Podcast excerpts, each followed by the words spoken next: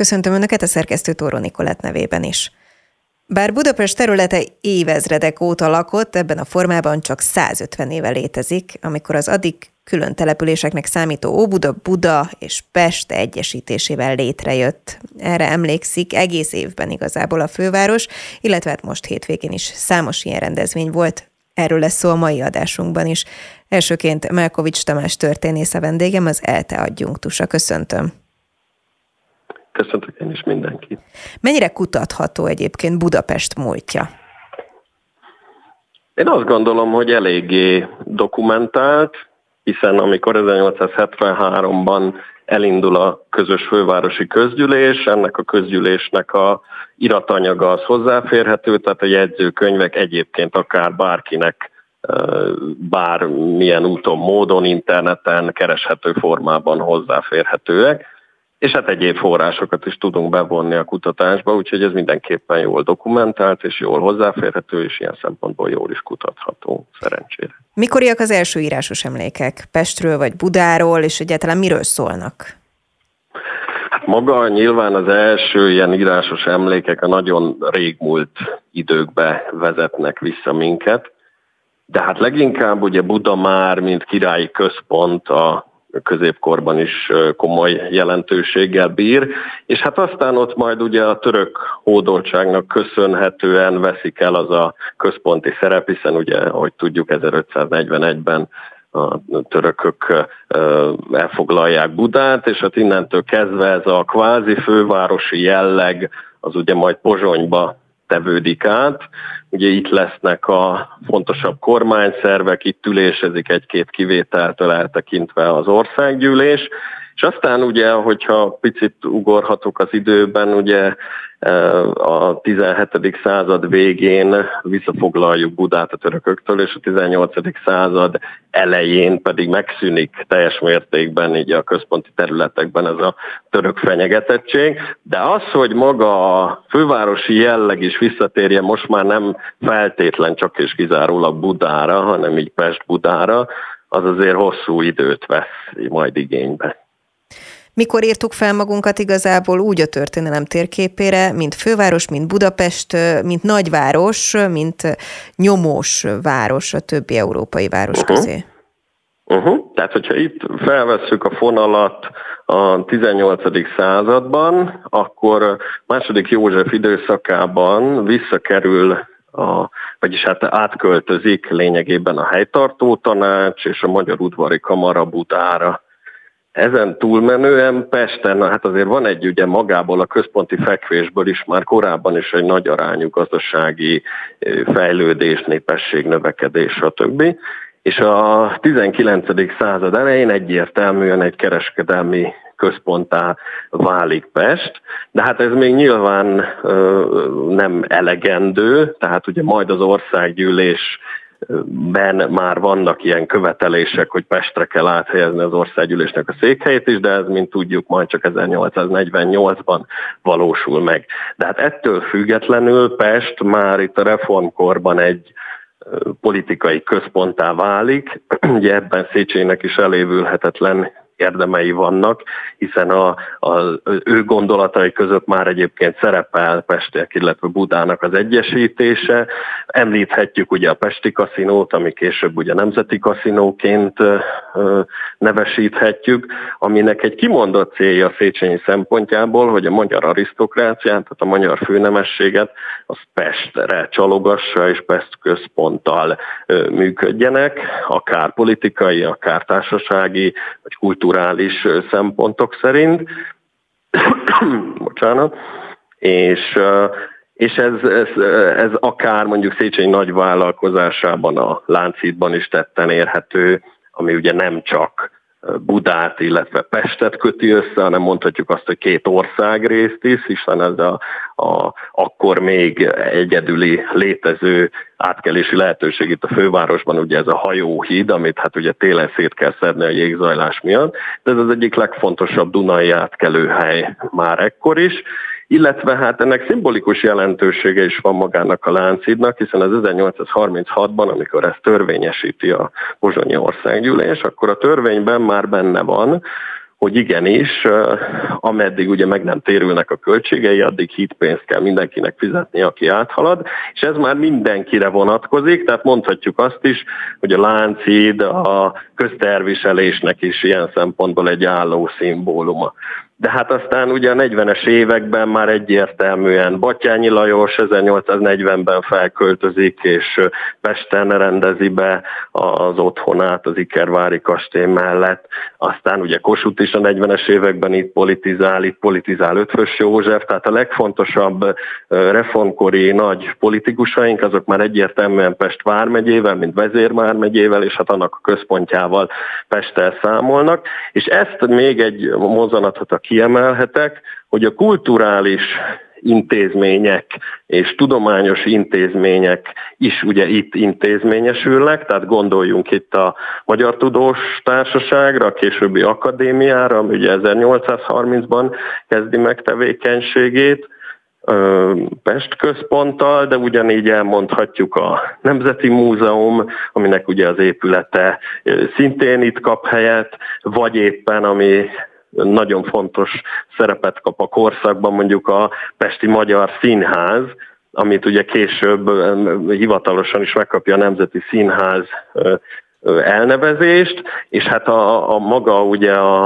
a színház, mint a kultúra és az identitás teremtésnek az egyik nagyon fontos ö, szegmense, az is itt kap helyet, és hát ez a Pesti Magyar Színház elnevezés azért azt is sugalja még nekünk, hogy van egy, egy városi színház, ami viszont német nyelvű, és hiszen az egész Buda is, illetve Pest is sokáig német többségű város, úgyhogy ezt is ilyen szempontból kezelni kell, mint hogyha, tehát hogyha a nemzet fővárosát akarjuk itt megteremteni. Tehát summa summarum én azt akarom mondani, hogy már 48 előtt kereskedelmi központ, kormányzati központ, illetve kulturális politikai központtá válik Pest-Buda, de az, hogy ez az egyesítése ténylegesen főváros legyen, azt majd csak a 67 utáni osztrák-magyar monarchiában, tehát a dualista időszakban tudják elérni.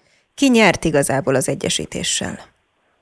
Hát én azt gondolom, hogyha el, rátekintünk arra az elmúlt időszakra, ami azóta végbe ment, akkor én azt gondolom, hogy mindenki. Tehát azért vannak kisebb viták az egyesítés körül. Ugye ez leginkább 1870-ben indul el markánsabban ez a folyamat, és hát ekkor úgy néz ki egyébként a két, illetve hát három városnak a lakossága, hogy olyan 270 ezres nagyjából a lakosság, ebből 200 ezret viszel Pest, 56 ezret Buda, és 14 ezret pedig Óbuda.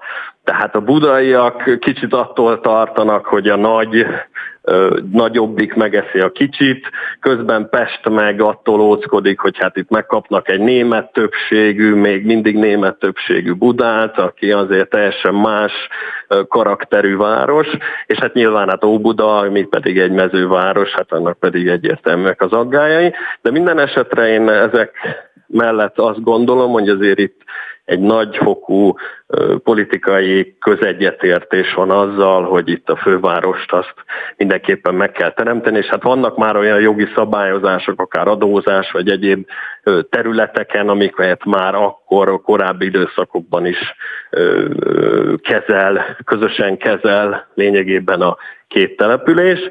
De lényeg a lényeg, hogy 1872-ben, decemberében születik meg az a törvény, a 72. évi 36 ami rendelkezik az egyesítésről, utána elindul egy bizottsági munka, egy 34 fős bizottságot hoznak létre, ez dolgozza ki a részletszabályokat, és majd ősszel tartják meg a, hát mondhatnánk úgy, hogy első budapesti nagy választásokat, és föláll egy akkor 400 tagú közgyűlés, és akkor innentől kezdve még ugye az van hátra, hogy október 25-én, amikor összeül az első közgyűlési ülés, akkor megválasztják a főpolgármestert, Ugye van különbség polgármester és főpolgármester között, tehát a főpolgármestert azt az uralkodó jelöltjeiből választja a közgyűlés, és ő, mint a végrehajtó hatalomnak a, a felügyelő embere van ott főpolgármesterként, míg a polgármestert, amit pedig október 30-án választanak meg, az pedig a közgyűlésből létrejövő jelölő, jelölő bizottság által jelölt személyek közül, tehát maga a közgyűlés választja mondjuk úgy saját maga közül, és talán ilyen szempontból ekkor a polgármester szerepe a fontosabb. Ugye Rád Károly lesz 1873-ban a főpolgármester, és Kammermeier Károly pedig a polgármester, és mindketten elég hosszú ideig, tehát nagyjából a milleniumig tudják betölteni ezt a pozíciójukat. Hogyha történelmi szempontból nézzük, akkor ennek nagyon itt volt már az ideje, vagy korai volt még ez az egyesítés? Ő hogyan látja? Hát én azt gondolom, hogy ez, ez mert erre már, ahogy mondtam, komoly igények vannak 1867 előtt is, illetve hát az észszerűség is picit valamilyen szinten ezt diktálná. 48-49-ben is felvetődik ez a kérdéskör, de hát itt nyilván mással kell foglalkozni, az önkényuralom időszakában természetesen szintén másokon vannak a fő hangsúlyok, de amikor ugye a kormányrudat visszakapja a magyar politikai elit, akkor én azt gondolom, hogy eléggé hamar testet ölt ez a történet. Még egyébként a nagy 1876-os közigazgatási reform előtt is, és hát ilyen szempontból azért Pest-Buda és Óbuda egyesítésével létrejövő főváros kicsit ilyen kitüntetett szerepet is kap, és hát abban, hogy hogy itt a dualizmus időszakában ugye Pestet emelni kell, és európai nagyvárossá kell tenni, és hát tegyük oda zárójelbe, hogy lehagyni Bécset, az egy politikai axióma, egy közmegegyezés, és hát ebben adta az első kiegyezéskori miniszterelnöknek, Andrási Gyulának is nagyon fontos szerepe van, illetve hát ő segíti ezt az egyesítést. Hát a másik oldal pedig az, hogy hogy ugye már korábban, tehát már 1870-ben rendelkeznek arról, hogy föláll ez az úgynevezett fővárosi közmunkák tanácsa, aminek a mindenkori miniszterelnök lesz egyébként az elnöke, és az alelnöke az pedig nagyon hosszú ideig ugye Podmanicki Frigyes, aki lényegében a 20. század elejéig tölti be ezt a pozíciót, és hát ilyen szempontból ugye ez a testület az, ami elsősorban a Duna szabályozás, akpartok kiépítése, nagyobb munkálatoknak ilyen felügyelő szerveként, illetve kezdeményezőjeként is valamilyen szinten fellépett, tehát Podmaniszki Frigyesnek is nagyon sokat köszönhetünk, de azt akartam ebből az egészből kihozni, tehát hogy nyilván vannak olyan ügyek, jelesül mondjuk, ami nagyon fontos, mondjuk a Duna szabályozás, akpart kiépítés, amik nyilván közösen kezelendőek, és már a 70-es évek legelejétől elindul az, hogy ezt közösen is akarják kezelni. Szóval, hogyha már szó esett Podmanickiról, akkor itt ugye a nagy budapesti fejlődés és a világvárossá válás során mindig az Andrási utat, a Nagykörutat, a Kisföld alattit, az Iparművészeti Múzeumot, a Hősök terét, a Szépművészeti Múzeumot, az operát és a többi, és a többi emeljük ki, és hát ténylegesen ezek mind hozzájárulnak ehhez, de azért itt vannak olyan ügyek, amik, tehát nem azt mondom, hogy fontosabbak, de mondjuk úgy, hogy alapvetőbbek. Tehát amikor a 70-es évek elején Podmański Frigyes leírja, hogy mit kell csinálni itt a várossal, akkor ő olyan dolgokról ír, hogy le kell kövezni az utcákat, ráadásul vízszintesen, mert hogy eddig is vannak kövezések, de azok leginkább ilyen magánkezdeményezések, és nem lehet normálisan járni és közlekedni Budapest-Budán. Aztán azt írja, hogy csatornázni kell, mert a szennyvíz elvezetés az nem egy megoldott történet. És aztán harmadikként pedig azt írja, hogy hogy vízvezetékrendszert kell kiépíteni, és az ivóvizet biztosítani kell. Tehát, hogy itt ez egy nagyon pici város még 1873-ban, hogy európai szinten nézzük. Tehát itt tíz kerület van, amikor egyesül a, a három város, és nagyjából úgy képzelhetjük el, hogy a belváros mondjuk a kiskörú, mai kiskörúton belüli történet, és a többi pedig már a, kis, a külvárosok, tehát Ferencváros, Józsefváros, Terézváros, később ugye ebből válik ki ugye Erzsébetváros és Lipótváros, és ez a pesti oldal, és akkor ugye van a másik két kerület, illetve Óbuda, a Duna túlpartján, illetve a tizedik kerület az pedig Kőbánya. Tehát lényegében a nagykörúton kívül az leginkább a nyolcadik tehát a, a Józsefváros és a Ferencvárosi részt jellemezte, de mondjuk úgy, hogy a mai Hungária körúton kívül ott már szinte semmi nincs, és de még ez a nagykörút, mai nagykörútnak a területe is inkább ilyen, ilyen falusias jelleget ölt maga a történet. Tehát marha csordák vonulnak át a városon, ugye az egyik ország részből a másikba, stb. stb. És hát ezért elindul egy óriási népességnövekedés, amit nyilván le kell követni, akár mondjuk az ivóvízrendszernek a kiépítésével. Tehát ilyenekkel kell foglalkozni, még Podmanicki Frigyes szerint, mert hogy jó levegő, tiszta levegő, jó víz, és járható utak nélkül, tök mindegy, hogy mit akarunk. Aztán, amit már említettem, szintén említi Podmanicki, nagyon fontos, hogy hát szabályozni kell a Dunát, ki kell építeni a rakpartokat. Az első rakpart ott a, a Láncidnak a Pesti oldalán a Duna Társaság kezdeményezésére épül ki pár száz méteren, a, a Láncidnak az egyik, illetve a másik oldalán 1853-tól kezdik el. Tehát itt óriási szabályozási munkák vannak, tehát például ott a lágymányosi, mai lágymányosi öböl területét, ott konkrétan megfelezték a Dunának a akkori medrét. Tehát, hogy nagyon fontos feladatok vannak, és egyébként Podmanicki még kiemeli azt is, hogy fásítani kell a jó levegő, a por megkötése szempontjából, és hát amit még szintén említ, hogy hát itt a nagy terek azok a piacozásra szolgálnak, de hát ezt az urbanizáció ezt már nem nagyon teszi lehetővé, úgyhogy vásárcsarnokokba kell terelni ezt a fajta piacozást, illetve kereskedelmi tevékenységet, és ezek a a nagy munkák azért, azért azt mondhatjuk, hogy a 20. század elejére, ha nem is teljesen, de azért megvalósulnak, de hát azért tegyük hozzá, hogy 1873-tól mondjuk a korszak végéig, tehát a dualizmus végéig egy 600 ezres népességnövekedés van nagyságrendileg, tehát hogy nyilván ezzel is lépést kell tartani, de ezek a munkák teszik mindazt lehetővé, amire majd megépülhet az operaház, a hősök tere és a többi, és ami igazán világvárossá teszi Budapestet. Említett már neveket, de tudunk még sorolni egy-kettőt, akik meghatározó személyei voltak annak, hogy Budapest az, ami ma?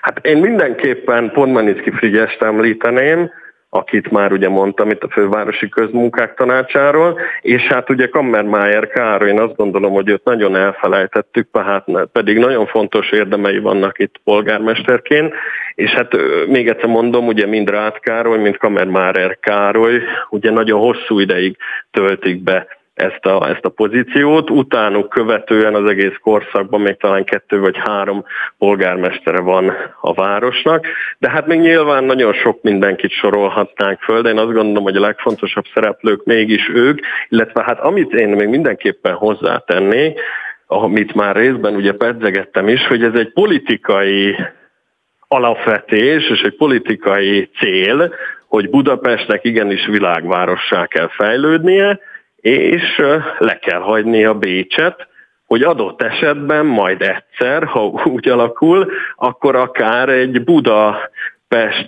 központú Habsburg birodalom is működőképes lehessen.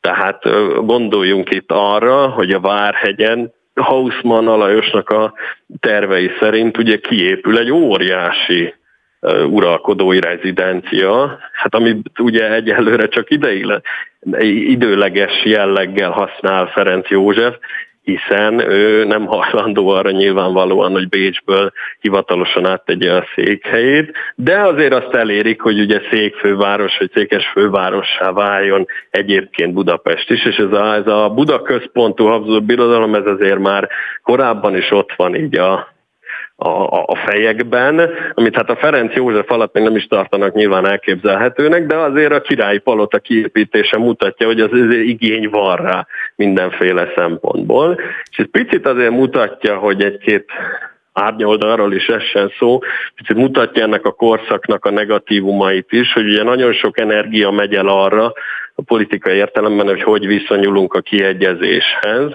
És hát ennek ennek van, van, van tetten érhető ez a bizonyos kettősség, tehát hogy ott az óriási királyi palota kiépítése, de hát valójában ugye király nem lakik benne. Felépül ugye az óriási, akkor a világ egyik legnagyobb országháza, amire azóta is a csodájára járnak, de hát ugye azért a választójogot nem tudjuk kiszélesíteni, tehát nyilván ezeknek is megvan a kétarcúság az egész korszaknak, de ennek egy nagyon jó lenyomata és szimbóluma én azt gondolom Budapest. Mindig is jellemző volt az a fajta, nem tudom, vízfejűség, ahogy hívjuk most ugye a fővárosban Budapestet? A születésétől kezdve igazából? Egyrészt igen, másrészt azért tegyük hozzá, hogy ez, ez nem csak az előbb említett politikai akarat, hanem ez egy, ez egy ez egy politikán kívüli szerves fejlődésnek is valamilyen szinten az eredménye. Tehát egyrészt az, hogy földrajzilag ott helyezkedik el Budapest, ahol elhelyezkedik, az már nagyon sok mindenre predestinálja. Tehát nyilván, hogyha nézzük az országot, akkor nagyjából a közepén van. Nagyon rövid időn belül viszonylag elérhető sok minden, kereskedelmi központtá válik, gazdasági központtá válik, és hát nyilván, hogyha ezt a az egészet még egy politikai akarat is támogatja, és erre időt, energiát és pénzt szánnak, akkor nyilván ez még tovább tud növekedni ilyen szempontból, és hát ez eredményezi azt, hogy nem csak a az ipar, kiépülő magyar iparnak, a gazdaságnak, a kereskedelemnek, nem ugyanúgy a közlekedésnek is, ugye ismerjük a, ez is egy döntés lényegében, de egyébként Bécs is hasonló módon valósult így meg, hogy a Budapest központú vasúthálózati rendszer épül ki, stb. stb. Ez persze nem jelenti azt, hogy nincs a korszakban más, akár vidéki központi települések esetében is óriási fejlődés, mert nyilván van, de, de az kétségtelen, hogy a legnagyobb az Budapestet jellemzi, és ez mondom, ez félig sorszerű, félig törvényszerű, másrészt pedig egy politikai akarat is. És hogy hova fejlődött most, ezzel fogjuk majd folytatni az adást, bár szerintem órákat tudnánk beszélni Budapest múltjáról. Melkovics Tamás történész, nagyon köszönöm, hogy a rendelkezésünkre állt. Köszönöm én is. Faix Csaba, a Budapest Brand vezérigazgatója a vendégem. Köszöntelek! Szervusz, jó napot kívánok mindenkinek! Budapest Brand, aminek te a vezérigazgatója is vagy, úgyhogy induljunk innen. Milyen ma 2023-ban Budapest brandje? Hát ha egyszerűen akarok válaszolni, akkor azt mondom, hogy szerintem menő, és ezt uh, tudom egyébként mondjuk adatokkal is valamennyire alátámasztani, mert azt látjuk, hogy például a turisták azok lényegében ugyanolyan számban vannak ma jelen a városban, mint voltak a Covid előtt. Tehát uh, itt az nyári hónapokban már elértük azt a rekordot, ami 2019-ben volt. Ez azt jelenti, hogy a vendégek szeretik a város, szívesen jönnek ide, magunk mögött hagytuk ezeket a nehéz hónapokat, és nyilván az itthoniak, akiket persze nehezebb ilyen értelemben szondázni, hogy mert ők itt élnek, ők ezt a város használják, de azt látjuk, hogy azokat a rendezvényeket, amiket mi létrehozunk, azokat nagyon nagy számban látogatják és szeretik, úgyhogy én azt merem remélni, de az én személyes megélésem meg mindenképpen ez, hogy Budapest menő menő, de mit jelent az, hogyha egy városnak, egy fővárosnak brendje van? Fókuszálunk ilyenkor konkrétan valamire, amit kiemeljünk, vagy ezt folyamatosan változtatni kell? Ez hol tart most? Ez egy ilyen iszonyú nehéz dolog. Talán, talán leginkább mondjuk a gyerekneveléshez tudnám hasonlítani, hogy nyilván van egy valaki, aki nagyon hat a gyerekre, a szülei, de ugye egyébként, hogy aztán ő milyen lesz, abban benne vannak a tanárai, benne vannak a barátai, benne van a nagynéni, ugye van, -e, van ez a mondás, hogy egy gyereket felnevelni egy falura van szükség, mert ebben a városban annyiféle attrakció van, amiket különböző vállalkozók hoznak létre, vannak olyan hotelek, amik nyílnak és izgalmasak, vagy vannak fesztiválok, mondjuk a Sziget Fesztivál, amihez nekünk, mint, mint főváros vagy városi cég, tulajdonképpen nincsen közünk. De mégis mindez a sok-sok minden, ami jelen van, ez adja ki ennek a városnak az arcát, a brandjét, de mondjuk inkább talán az, hogy arcát, talán egy kicsit így közelebb áll az emberekhez.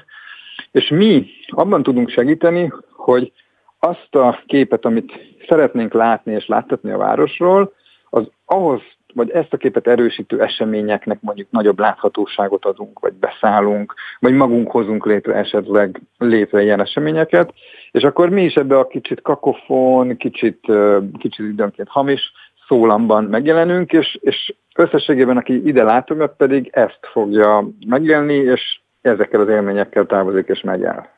Ez azt jelenti, hogy igazából a több brandjét, a több arculatát kell többféle módon többféle rétegnek megmutatni? Gondolok itt arra, hogyha mondjuk azt mondom, hogy Budapest brand, és nem a ti értelmetekben, hanem mondjuk, hogy mit gondolok én akár külföldi szemmel a fővárosról, akkor azért szoktuk hallani, hogy, hogy a fürdők városa, ami nyilván egy külön célcsoport, vagy romkocsmák városa, az is egy időben iszonyatosan nagy trend volt, vagy brand volt, ami meg a fiatalokat vonza. Hogy működik ez?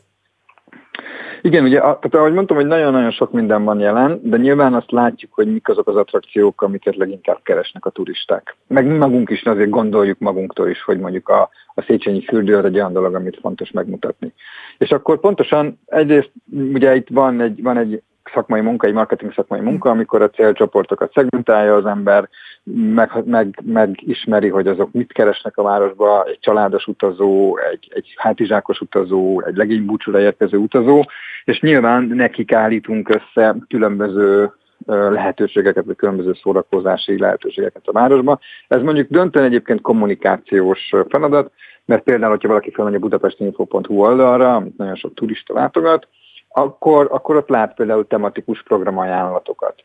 És akkor természetesen azt, azt szerint állítjuk össze, hogy ezek az emberek tipikusan mit keresnek, és hát nyilván mindenki persze eltér a tipikustól, és akkor váratlanul felkeres egy olyat is, amit nem, nem gondolnánk, hogy fel fog keresni.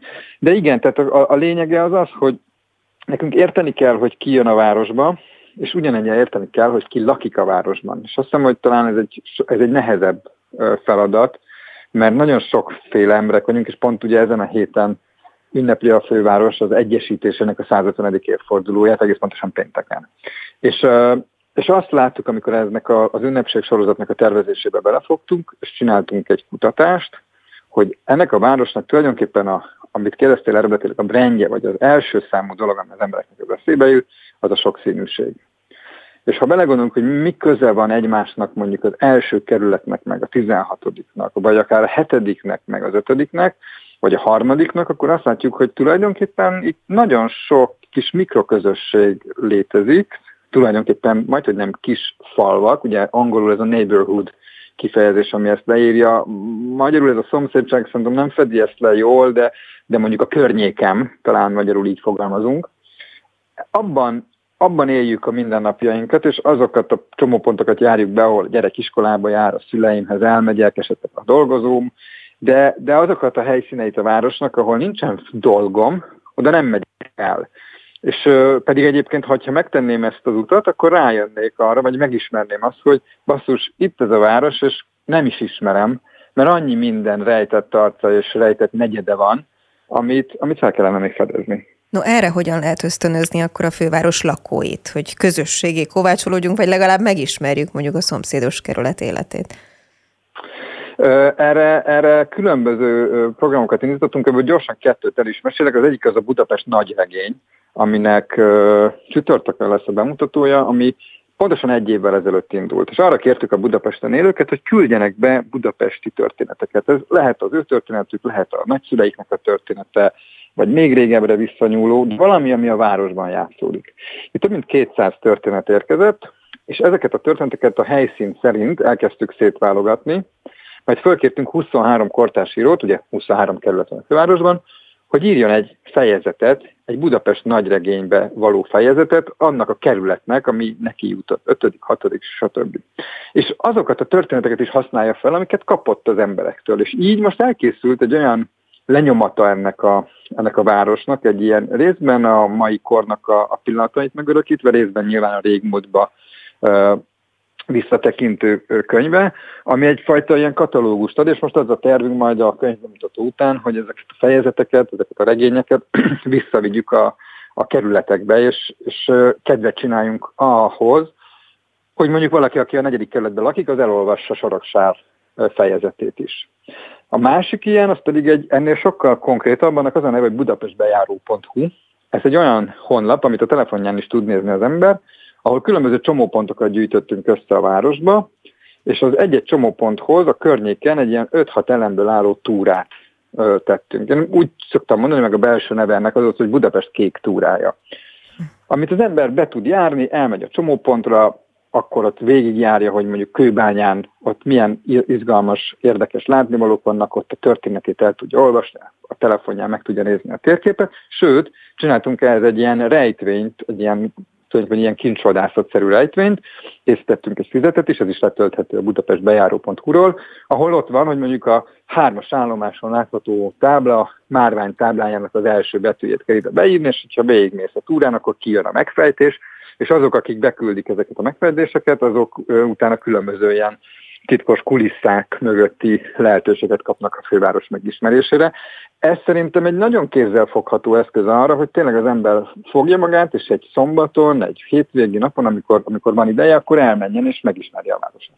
Közben kalandozok ezen a honlapon, és valóban ajánlom a hallgatók figyelmében, mert többféle séta, illetve kaland van ezen az oldalon. Meg lehet azt fogalmazni, hogy mi különbözteti meg egyébként Budapestet a többi európai fővárostól? Miért szeretnek hozzánk jönni?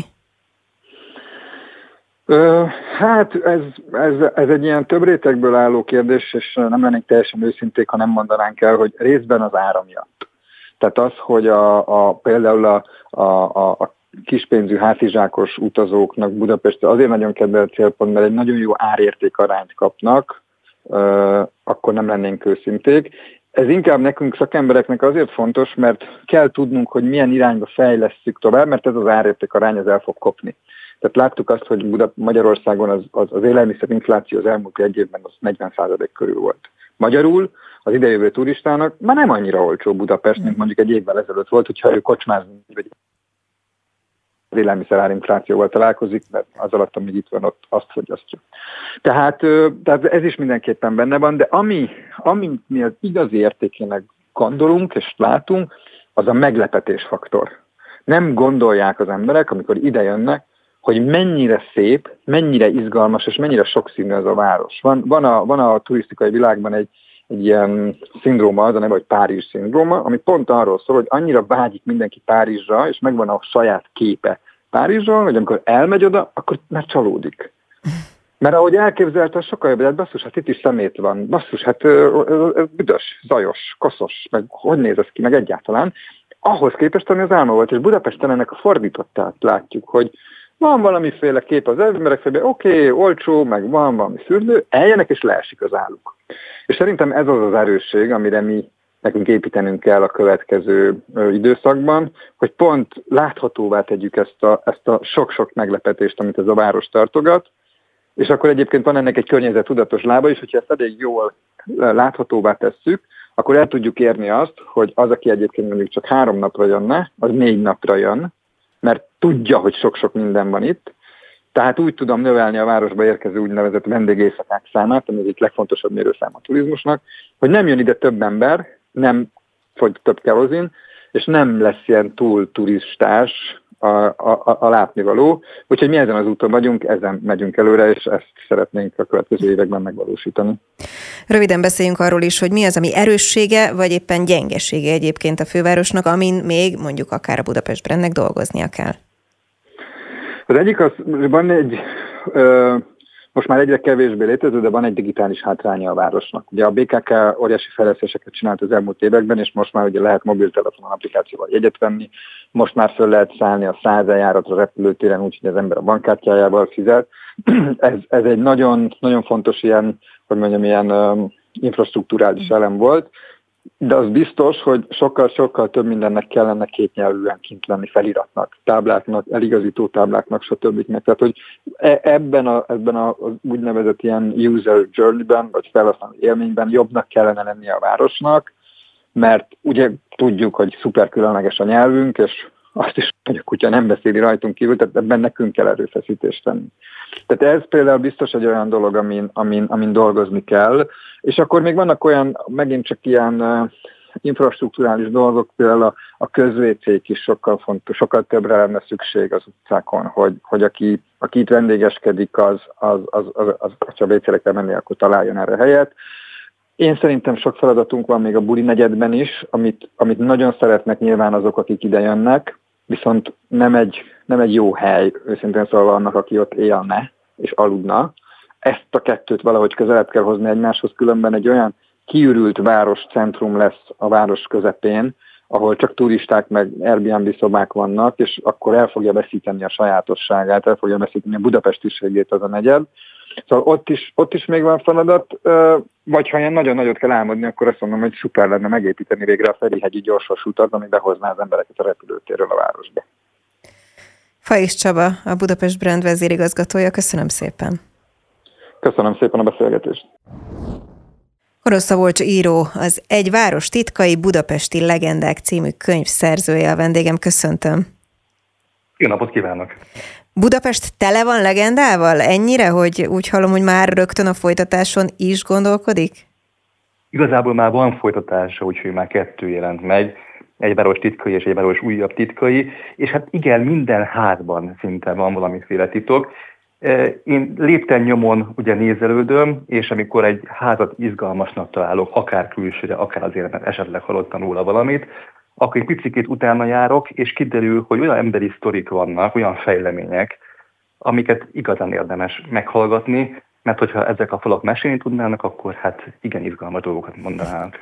No, mit mesélnek ezek a falak, és egyáltalán hogyan indul neki a gyűjtésnek, amikor egy ilyen könyvre, egy összegzésre készül? Nálam ez úgy indult, hogy elköltöztem, aztán Honnan, hova? A, a Polotta negyedből, ami a 8. kerület belső részéknél a szívemhez nőtt, átmentem az új városba, ami szintén közel áll a szívemhez, de valahogy mégsem annyira volt tökéletes egymással a kapcsolódásunk, és amikor visszajöttem ide a Polotta negyedbe, akkor elkezdtem a környékbeli házaknak a sztoriát e, keresgélni, és hát a saját házammal kezdtem, ugye minden szentnek maga felé, és azt találtam, hogy egy milliárdos úr, egy bizonyos Fejstatter Jenő lovag pasa, már a nevéből is adódik, hogy nem volt egyszerű játékos az illető, tehát ez a milliárdos építette a szeretőjének, Jákó Amáliának a bérházamat, akit aztán később a gyermekévé fogadott. Ugye ez egy viszonylag fura konstelláció, egyszerre szerető és fogadott gyermek, de hát azért csinálta ezt, hogy hozzájuthasson a családi örökséghez, amely kikötötte hogy nem ő örökli, ő csak használja, hanem majd a gyermeke, és úgy gondolta, hogy ha a gyermeke egyben a párja is, akkor sokkal egyszerűbb lesz megkapni a vagyont. Úgyhogy ez egy ilyen érdekes dolog volt, nem mesélem az egész sztorit. Ne hát spoilerezzünk, igen. Az, annyi, hogy én láttam mindig két ledérhölgyet a homlokzaton, mármint hogy ők nyilván e, kőből készültek, és hát kíváncsi volt, hogy miért pont ezzel díszítették a házat. Kiderült, hogy azért, mert ez a lovak pasa, ő nagy nő bolond volt, nagy szoknyapecér, egyébként később elszegényedve halt meg, és ez nagyjából igaz az összes többi krőzusra, milliárdosra. Nagyon sok volt belőlük Budapesten, rettentő híresek voltak, elképesztő birodalmakat építettek fel, és azok aztán egy hát, fátyaként égtek el és ma már alig emlékszünk a nevükre, pedig az épületeik, házai, palotáik között most is ott járkálunk naponta. A könyvében olvashatunk egy ősi elfeledett népről, akik Budapest mostani helyén laktak. Kik ők?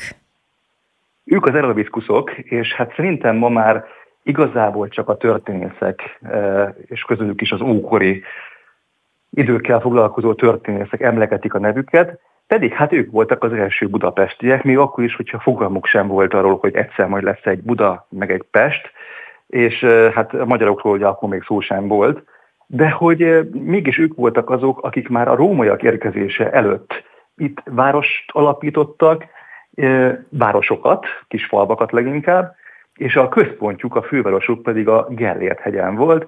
Hát egyszerű kitalálni miért, mert onnan beláttak mindent, és ez egyfajta ilyen szakrális központ is lehetett, tehát az ő vallásuknak is ott volt. Rettentő keveset tudunk róluk, az biztos, hogy maradtak fönn Eraviskus érmék, úgyhogy ők kereskedtek mindenfelé. Mindenfajta koralból készült ékszelek is maradtak utánuk, tehát hogy azért ők benne voltak a világ vérkeringésébe, és amikor megjöttek a rómaiak, akkor meghúdották őket, de a kultúrájuk egy darabig még tovább élt, és a nyelvük is. Aztán lassan szépen így beleolvadtak ebbe a Kárpát-medencei olvasztó tégelybe. Én azzal szoktam viccelődni, és ez tényleg nem túlságosan, tudományosan alátámasztott, hogy amikor mi Budapestiek belenézünk a tükörbe, akkor nem biztos, hogy nem egy arabiskus néz ránk vissza, mert ugye, hogy ők maradtak, tehát azért a, a genetikájuk és az ő személyiségük az valamennyire így az évszázadok során megmaradt. Melyik volt a legmeghökkentőbb történet, amivel találkozott így a kutatás során? Borzasztó sok volt, és nehéz közülük választani. A mulatók azok mindig izgalmasak voltak a számomra, mert hogy megmutatják, hogy mennyire nagyvilági, nagyvárosias, és hát multikulti volt annak idején eh, Pest, vagy aztán később ugye Budapest. És mondjuk az Arizona mulató, ami a Nagymező utcában volt, és a mai, mai Manóház eh, helyén, pontosabban a mai Manóházban volt, annak az udvarán volt ez a mulató. Ez azért is érdekes, mert hogy két sztorit is magába foglal. Egyrészt ott az a fantasztikus palota, amelyet mai Manó eh, császári királyi fényképész építetett egyrészt a családja otthonának, másrészt műteremnek, és az a mai Manó, ez nem egy álnév volt, hanem őt valóban így hívták. És amikor ő eladta, pontosabban az ő utódai eladták az épületet, akkor Rozsnyai Sándor és Zenger Mária vették meg, alias Miss Arizona, így hívták a hölgyet, és ők alakították ki a világ egyik legszínpompásabb, legmodernebb, legszexibb mulatóját ott a Nagymező utcában. Tényleg a világ minden tájára özölöttek az emberek, hogy ezt lássák. Olyan technikai újdonságok voltak benne például, hogyha a vendég rálépett a lépcső sor, az világított és zenélt. Az azért manapság se semmi. Volt forgó színpad, ahol táncoltak és azt forgott alattuk, a lányok pedig szó szerint a csilláról lógtak, de ez nem egy ilyen metafora, ők tényleg lógtak a csilláról, mert be lehetett akasztani egy kollantyút a lábukba, a cipőjükbe, és akkor fejjel lefelé lógtak, és ereszkedtek a vendégek ölébe. Hát Miss Arizona azt szokták mondani, hogy egyszerre öltöztette föl a lányokat, és vetköztette le. Öltöztette föl olyan értelemben, hogy fölvette őket, kitanította őket, hogyan kell mívesen viselkedni, szofisztikáltan, hogyan kell divatosnak lenni, és aztán ugye levetkőztette girl ruhába, így hívták őket, és ott hát a, el, elkápáztatni a vendégeket. És az Arizona mulató olyan szempontból is érdekes, hogy ennek a csillogásnak a vége egy, egy borzasztó tragédia lett.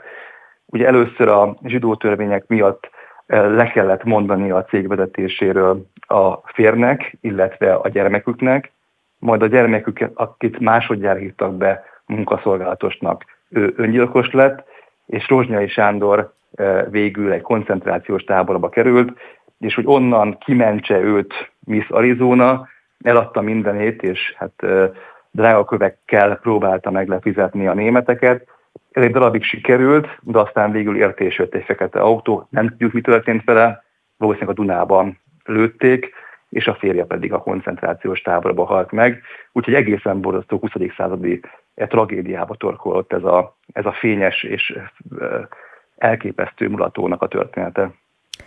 Mennyire ismerjük mi fővárosiak ezeket a történeteket, mennyire érdekel minket az, hogy egyébként hol élünk? Szerintem mindenkit érdekel, csak legfeljebb nem tudja, hogy hol keresse a jeleket. És hogy olyan helyeken vannak jelek, amiket nem is nagyon feltételezünk. Mondok egy példát. A Blahauza téren van egy épület, a Rákóczi út és a József út sarkán, mindenki ismeri, látta már, aki Budapesten három napnál többet eltöltött, ez egészen garantált, de az aluljáróban menet kevesen néznek fölfelé, hogy egy lockárai festményt, freskót ö, csodáljanak meg. Pedig az ott van.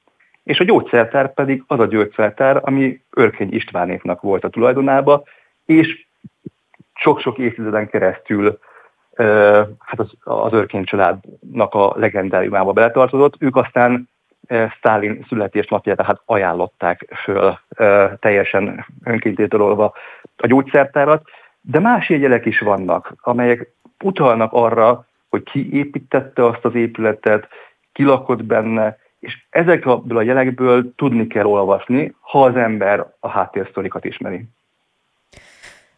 Mennyire lehet kibővíteni, mondta, hogy most már ugye a második és a harmadik rész készül, vége láthatatlan egyébként, újabb és újabb sztorik kerülhetnek elő Budapestről? Minden egyes alkalommal találok valami új aspektust, és egy új házat, vagy akár egy új kerületet, amit érdemes megnézni. Ugye említettem például a mágnásokat. Nagyon sok volt belőlük, és őket remekül ismerték a budapestiek, és egyik másik sztori valamennyire ismert, de azért még csak elfelejtettük. Ott van az Andrási út 3, az a Andrási útnak ugye a legeleje, a Deák térhez közelebb eső része. Ott van egy csodálatos palota, naponta elmegyünk előtte, és hát az volt Szakszléner András palotája, aki a Hunyadi János keserű vizet hát megtalálta, feltalálta. A sztori annyi volt, hogy betért hozzá egy budaörsi gazda, és mondta, hogy hát a tehenei iszálkodtak útból a vizet, aztán hát hasmenésük van, és ez neki nem tetszik, hát el akarja adni a földjét, el is adta Andrásnak, aki ebből ö, elképesztő elszántsággal egy olyan bizniszt épített, hogy Argentinától Kínáig vásárolták a palackokat tőle 15 millió darabbal egy időben, és hát a palotáját pedig a saját monogramjával, illetve a feleségével díszítette, ott is minden négyzetcentiméter plockára freskó borítanak, és egy olyan elképesztő gazdagságra e, mutat meg e, ez a palotta, amelyet Budapesten talán kevésbé ismerünk, és maga Szakszénél András nevét is kicsikét elfelejtettük, mint ahogy az Oktogonnál lévő palotában, ami egykor szórakozó hely volt, a fiatalabbak talán még úgy emlékeznek rá, az pedig a Hagen Macker családnak a birtokában volt, és két svájci fiú, akik Budapestre jöttek, itt csinálták meg a szerencséjüket, malomiparban voltak érdekeltek, és elképesztő gazdók lettek. Az érdekesség az, hogy azt mondtam, hogy a két testvér és a két fiú feljött, de nem egymással dolgoztak, hanem egymás ellen, de ettől függetlenül még így is mind a ketten rettentő gazdagok lettek. Úgyhogy ők később szeszgyarat is vásároltak, tehát egy nagyon-nagyon összetett történetük van, és hát mind Szakszléner, mind a Hagen Macker család eltűnt aztán valamennyire, elvesztették gyakorlatilag mindenüket kifogyhatatlan ezek szerint akkor a történetek halmaza, és ezekről ígérem, hogy egyszer fogunk még bővebben is beszélgetni. Kordos Szabolcsíról nagyon köszönöm, hogy a rendelkezésünkre állt. Én köszönöm a lehetőséget.